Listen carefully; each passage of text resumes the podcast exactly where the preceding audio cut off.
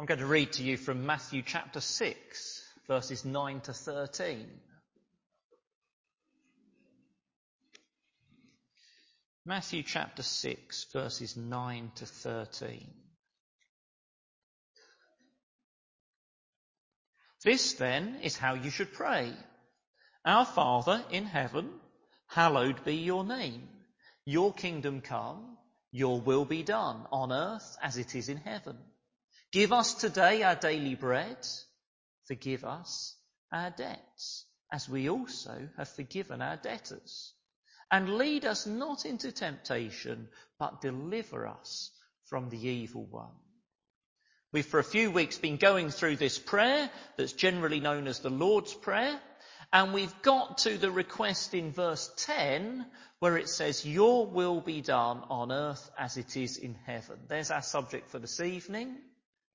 Praying, Your will be done on earth as it is in heaven. Now, imagine people saying the Lord's Prayer. Can you, I'm, I'm sure you've heard it said somewhere. Can you imagine that? Can you Think of a situation where you've heard the Lord's Prayer. What is it like? What are you imagining? What's that imagination like? Are you imagining a sleepy church service with people surrounded by stone pillars, reciting in monotonous voices as if it was a very dull poem? Our Father, which art in heaven, hallowed be thy name. And then sort of without even realizing it, they've got to the end, that's it, that's a bit done, move on. Is that the sort of thing you're imagining? As you imagine how the Lord's Prayer is said, would you be imagining anything like Martin Luther King saying, I have a dream? Does, is it said like that? Or Volodymyr Zelensky appealing for help for Ukraine? Or do you imagine anything like Greta Thunberg getting very worked up about the environment? Is that how you imagine the Lord's Prayer being said? Well, my aim this evening is that we should pray, Your will be done with that sort of care and deep concern and depth of urgency. It's not supposed to be a sleepy prayer like reciting a dull poem. It should be more like Martin Luther King and Volodymyr Zelensky and Greta Thunberg combined and the most positive aspects of those at least combined. Now, to get at that aim, we need to understand this request. And so this evening, I've got as my structure three questions we must ask about this request. Your will be done on earth as it is in heaven. Three questions so we can understand it. But do remember, the aim is more than understanding. The aim is so we pray, your will be done with urgency and with concern and no sleepiness. So here's the first question and we'll have to spend quite a while on this one. What is meant by God's will? What is meant by God's will? Obviously, we can't pray, Your will be done, unless we know what is meant by God's will. Now, we could get confused about this. Isn't God's will always done? Isn't it a rather pointless prayer, Your will be done? Because isn't God's will going to be done anyway? Isn't God's will always done? So what's the point of praying it? Well, we better consider what is meant by God's will. Yes, God is in complete control. The Bible keeps on telling us that God is in complete control. Repeated message of the Bible. I'm going to go through six places in the Bible now, so you can choose whether you want to turn very quickly and try to keep up with them or just listen to them. Because each one I'm just going to turn to pretty rapidly. So here's the first one. Ephesians 1 verse 11 says, in Jesus Christ we were chosen, having been predestined according to the plan of Him who, listen to this, Him who works out everything in conformity with the purpose of His will. Wow, He works out everything to fit in with His will. Now, does that just mean God manages to make everything come okay in the end? He manages to make everything fit in, so in the end, His will will be done and it will all work out. Gets the destination. Or does it mean actually He works out everything in the journey to that destination also?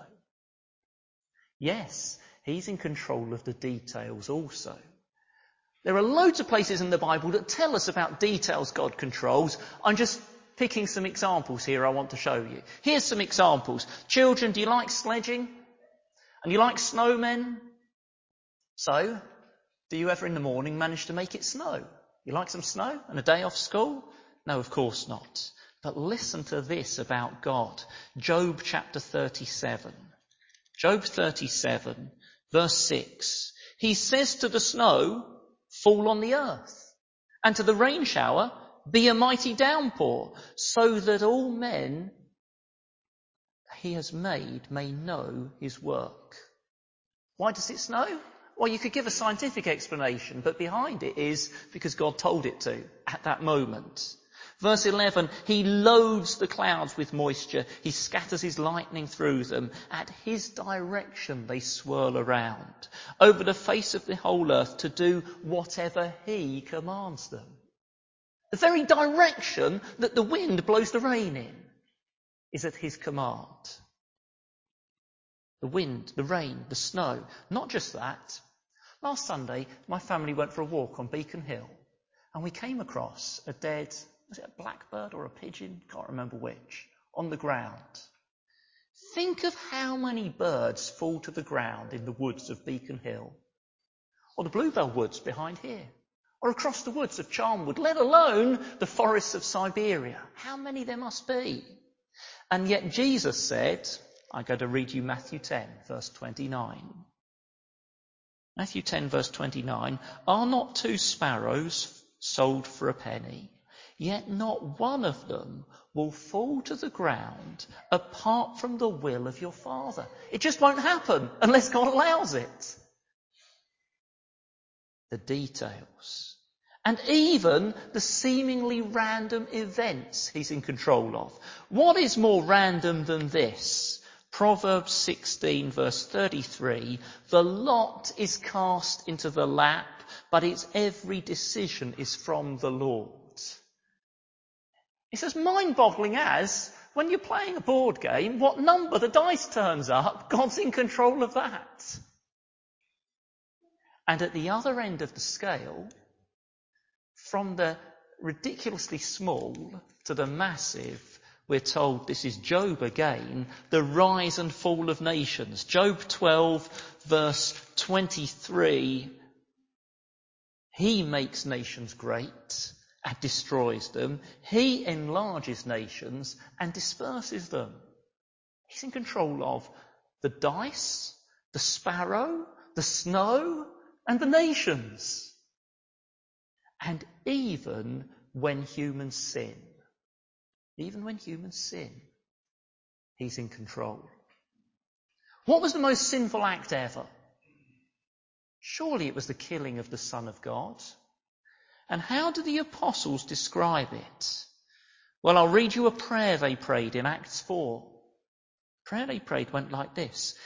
Acts 4 verse 27. Indeed, Herod and Pontius Pilate met together with the Gentiles and the people of Israel in this city to conspire against your holy servant Jesus, whom you anointed. Notice it's their sin. They conspired.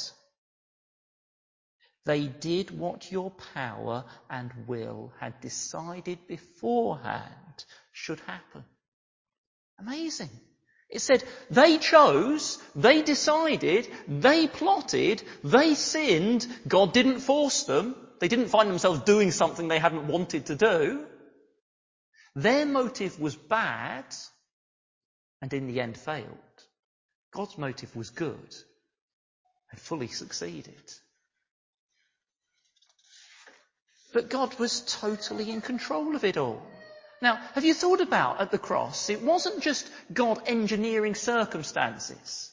It wasn't God just said, right, if we have these circumstances here, on balance of probabilities, they'll probably kill him. And on balance of probabilities, they'll probably do it by crucifixion.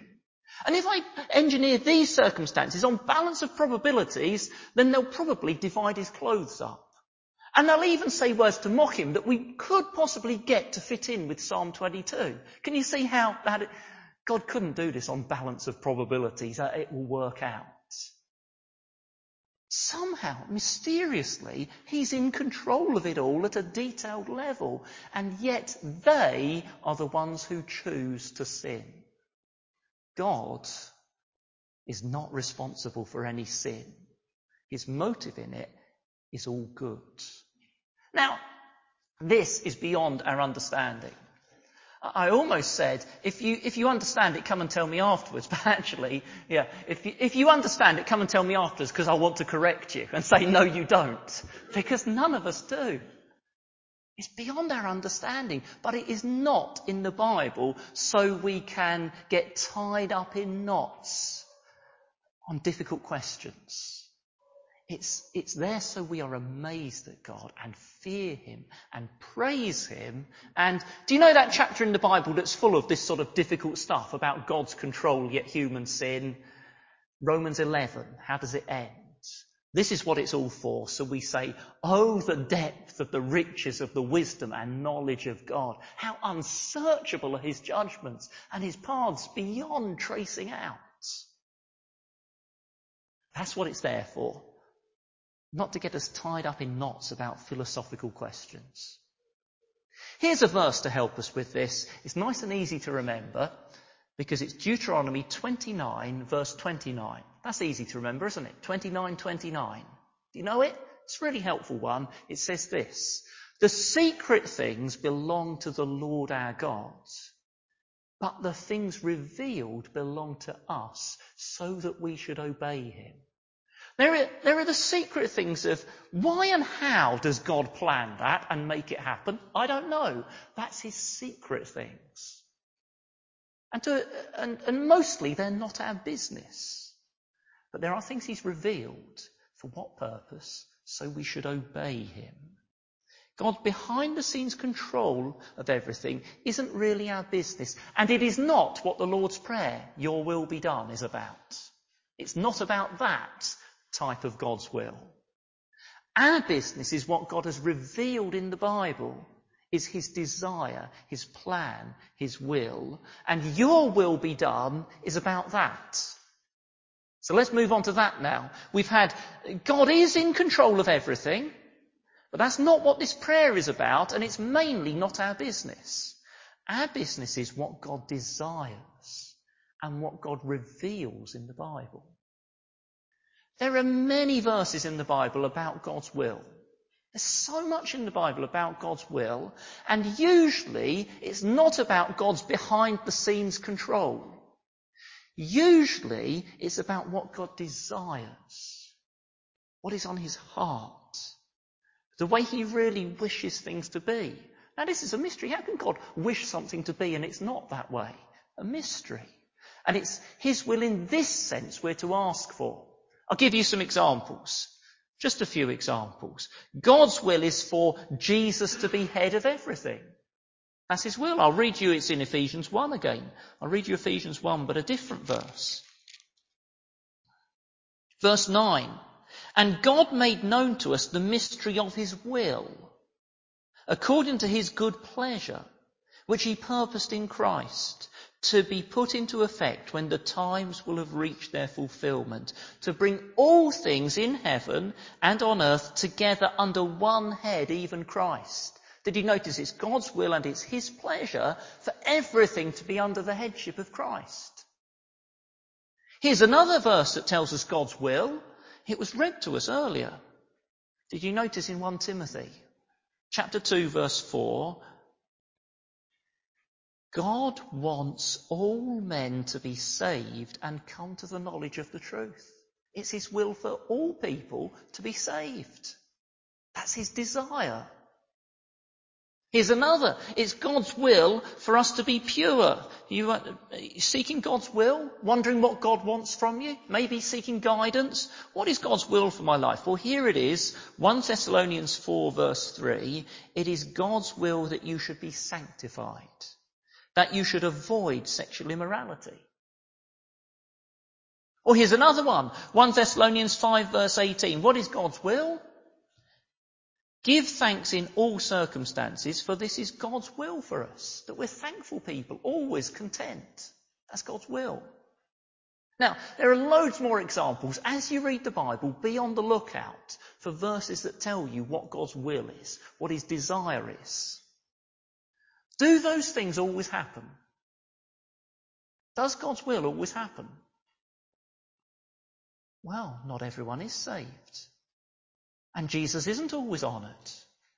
And not all, not all people are coming under his headship. And sadly, God's people are not always pure and thankful. So, in that sense, no. In that sense, God's will doesn't always happen. And so your will be done means praying for what God tells us in the Bible he desires to happen. That's what it's about. Praying for what God tells us in the Bible is his desire, that that should happen. So, there was the first question. What is God's will? There is his secret control of everything. That's not what this prayer is about. There is in the Bible what he's revealed as his desire. That's what this prayer is about. Second question follows on from that. Well, then how should we pray? Given all that, how should we pray? I'll give you two ways we shouldn't and one we should. Here's the first. Jesus said, pray your will be done. Well, here's the obvious one. It's not my will be done. It we're not to pray my will be done.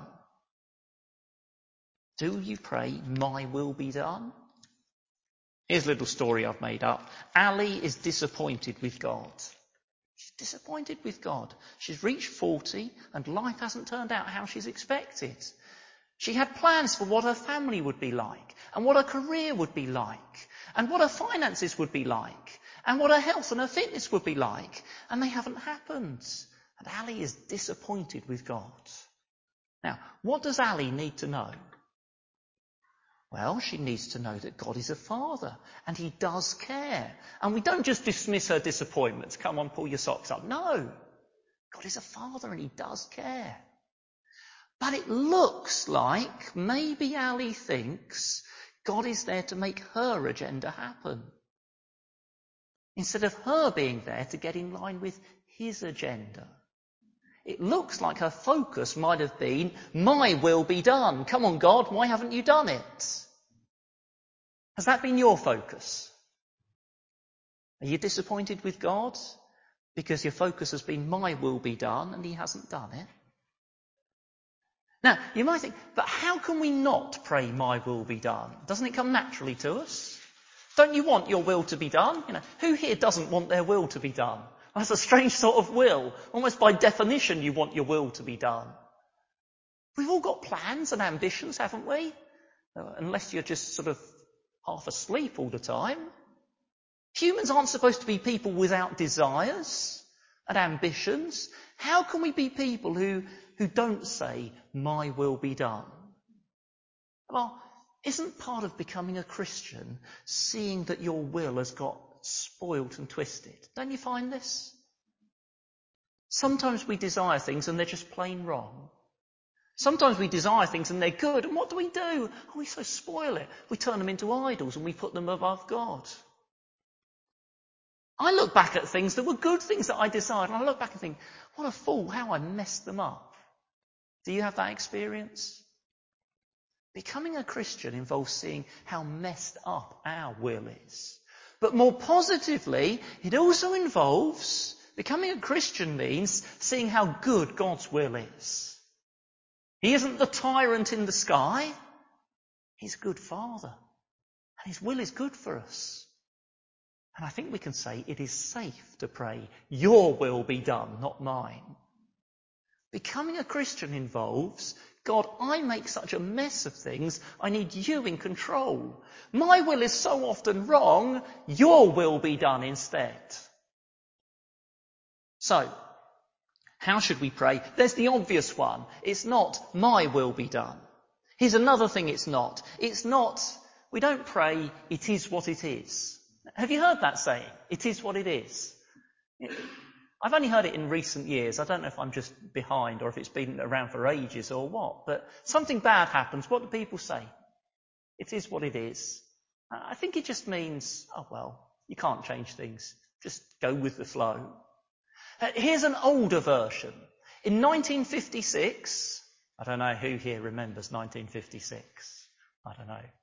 Doris Day in a film sang Que sera sera, whatever will be will be. Now, apparently Que sera sera was an old English saying which comes from some incorrect Spanish. I don't know Spanish, but apparently it's completely incorrect.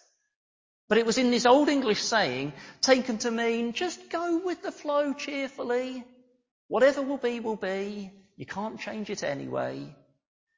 Now, our prayers shouldn't be a religious version of it is what it is. Que sera, sera. Your will be done. Whatever. Sometimes we can turn your will be done into that. It can actually be a form of laziness. I don't know what to pray. I can't think what to pray. Instead of working at what to pray, just your will be done. Whatever will be, will be. No. We're supposed to look into the Bible. What does God tell us He desires? And then pray seriously and urgently for that. Yes, there are times we don't know what to pray. What does the Bible say about them? The Spirit helps us to not just say whatever will be, will be, but to groan to God about that situation. The example of Jesus should help us here. This is why we read from, was it Mark chapter 14? One Thursday night, there was Jesus in a garden with his disciples, and he knew what a horrible death was approaching. And he didn't pray, whatever will be, will be. There we go, just got to cheerfully accept it. He urgently, he tearfully prayed, is there another way? If so, please may that other way be found. But Father, your will is good. I submit to it. Now, that your will be done wasn't a careless whatever will be, will be. It was your will revealed in the Bible. Your plan for saving sinners. Make it happen. And that leads us on to the positive one. So we've had two negatives. It's not my will be done. It's not just a passive acceptance of everything. How are we to pray? It's this. Your will told us in the Bible. That be done. God has told us in the Bible his desires and his plans. That's why your will be done should be like, as I said, Martin Luther King and Vladimir Zelensky and Greta Thunberg, that sort of level of urgency. Because your will be done is, is a statement saying, Father, I cannot tolerate your will not being done. Look, Father, your son is so dishonoured here in our country. But it's your will he should have the honour, so silence the blasphemers. Look, Father, how many people are dying without Jesus as Saviour every day? Hundreds. You don't delight in the death of a sinner. Your will be done. Father, your will is our purity. So work in me to break that habit of looking at porn or having those fantasies. Father, your will is that your people be characterized by contentment and thankfulness. But we're so much like our society, You always got to have, got to have, got to have. Your will be done. Make us different, contented and thankful. Do you see, so much in this world is out of line with God's will revi- revealed in the Bible. And that should get us praying a preacher in America called John MacArthur. He says this prayer, your will be done, is like an act of rebellion against the sin and the dishonour of God that's in the world. Now, I, I haven't used the word rebellion because you rebel against a lawful authority. And sin is not a lawful authority. But I'm trying to get across the same point as him. This is a statement of, Father, change things Surely we should not tolerate them as they are. Now you might think, yes, I can see that there are things that God says he desires that aren't happening. And I can see that there are things that God uh, says he's against that are happening. And I can see that that should bother us. But why should I pray? Why doesn't God just change it anyway? Why should I pray about it? Why doesn't God just do these things? And the answer is God has determined, God has decided that he would do this work through his people praying. Here's an example. Jesus said to his disciples, look at the harvest of this world. Look at the number of people needing a saviour and not hearing of him. Now pray for workers to go out with the gospel. He said, pray the Lord of the harvest to send out labourers into his harvest field. To which the response is, well, it's his harvest field. Why do I need to ask him to send out the workers? He's more concerned for the gospel than me. Why do I have to ask? Is this like some Soviet job creation scheme? Why doesn't he just do it? Well, all I can say is that's the way God has decided he will work in this world. Well, actually, I can say a bit more than that because I can say, isn't it good? Isn't it good that God has decided to use us? His plan is to work through us humans. We're not just dumb beasts. We're not just animals here to eat and sleep and repeat. He wants us to have a part in his plan, a responsible, enthusiastic, thinking part. And that part is played by praying, Father, your will be done. Corrie ten Boom was a Christian who hid Jews uh, during World War II when the Nazis were after them. And she continued to tell people about Jesus when she was confined to a concentration camp, suffering. She was concerned to do God's will. And she saw how much God's will is done through prayer. And people said to her, these supposed answers to prayer, just coincidences. And her response was, the more I pray, the more I find coincidences happen. God has chosen to work through us praying.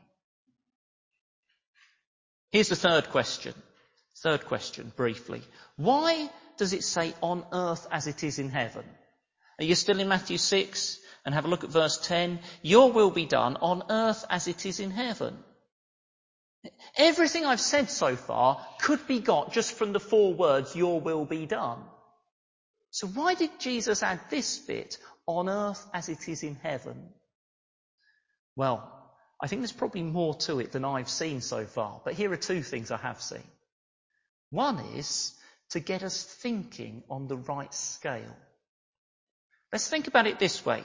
What book of the Bible are we getting the Lord's Prayer from here? Matthew.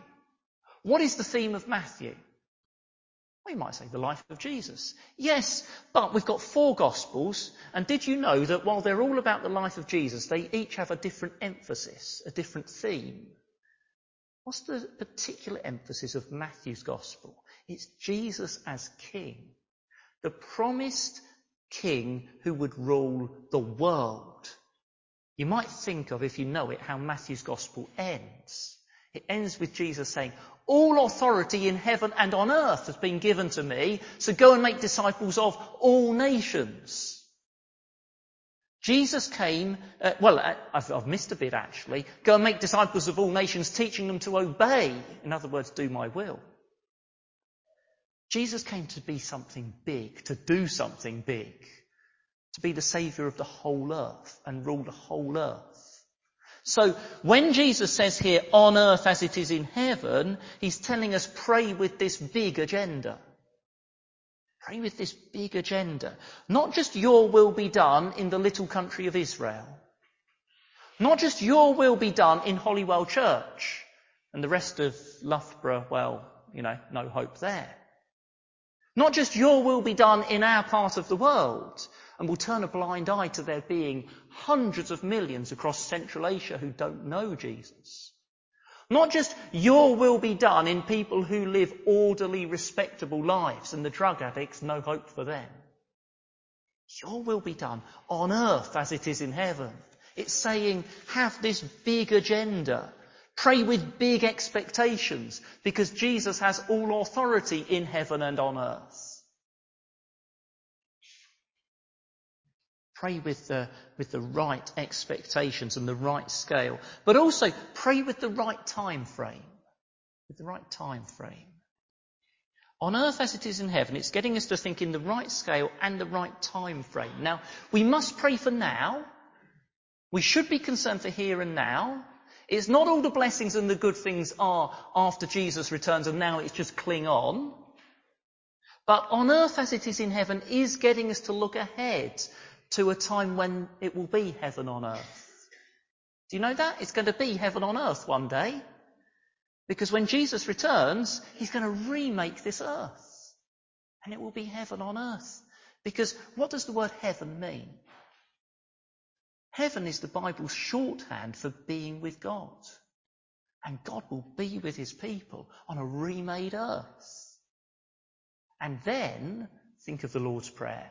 Then our Father's name will be hallowed as every knee bows and every tongue confesses Jesus Christ is Lord. And then his kingdom will be completed. And then his will will be done. There'll, there'll be no tension then. There'll be nothing on earth that's contrary to his will. There'll be no difference between heaven and earth. And then no people in Pakistan will be without their daily bread. And then will be delivered from the evil one because he will be banished to where he belongs. Now, I said all that two weeks ago, and I even got an amen. And I'm glad I did. It should get an amen. But the aim wasn't to get an amen. That wasn't the aim. The aim was so that we should pray, Come, Lord Jesus, your kingdom come. Have you, at some time in this past two weeks since that sermon, been praying, Come, Lord Jesus? Your kingdom come. There's not much point sitting and listening to a series of sermons on the Lord's Prayer unless we get on and pray it. Praying in the way, not just the words, but in the way Jesus taught us to pray. So, you've heard the sermon this evening. Will you pray the prayer? Will you pray, Your will be done on earth as it is in heaven?